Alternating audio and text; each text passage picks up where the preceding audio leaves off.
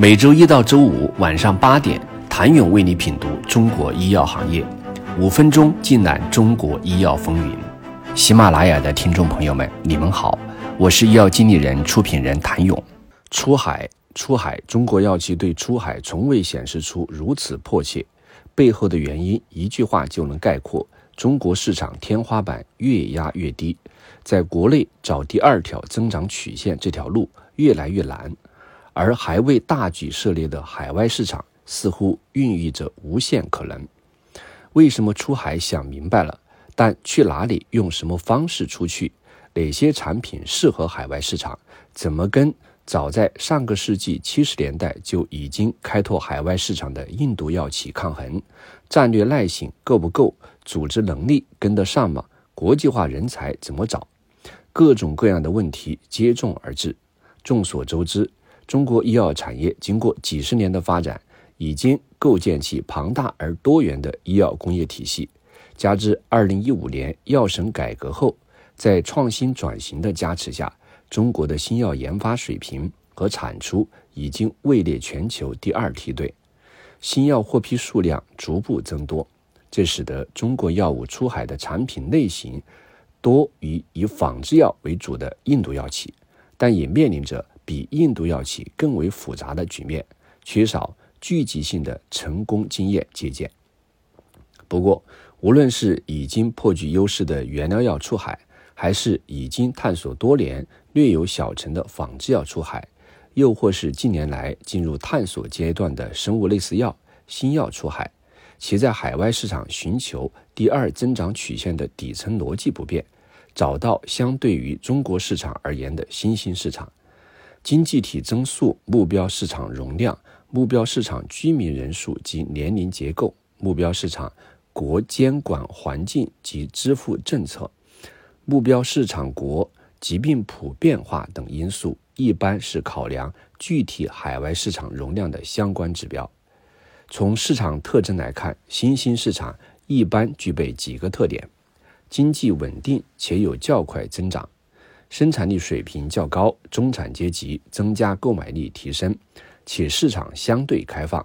比如，曾经被各大跨国药企定义为新兴市场的金砖四国就是如此。当然，还有其他寻找新兴市场的思路。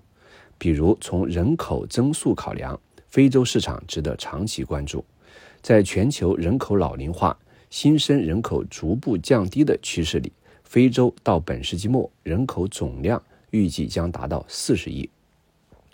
比如从购买力考量，其中最具典型的就是中东地区。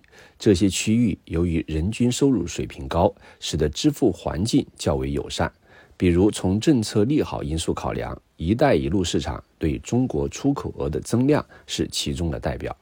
数据显示，二零一三年到二零二二年，中国医药产品对“一带一路”的出口额年复合增长率为百分之十点一五，其中中东欧、拉美、东盟增速超过百分之一百八，东盟成为“一带一路”最大出口区域。还有一种思路是从补短板的角度去考量。数据显示，美国、日本、德国、法国、英国等全球医药主流市场中，创新药市场占其医药市场总体规模的百分之五十左右，美国更高，百分之六十七，而中国新药仅占医药市场总体规模的百分之十左右。虽然在中国受支付条件限制，增量受限，但若是卷到这些市场中，在水大鱼大的环境里，必能分得一杯羹。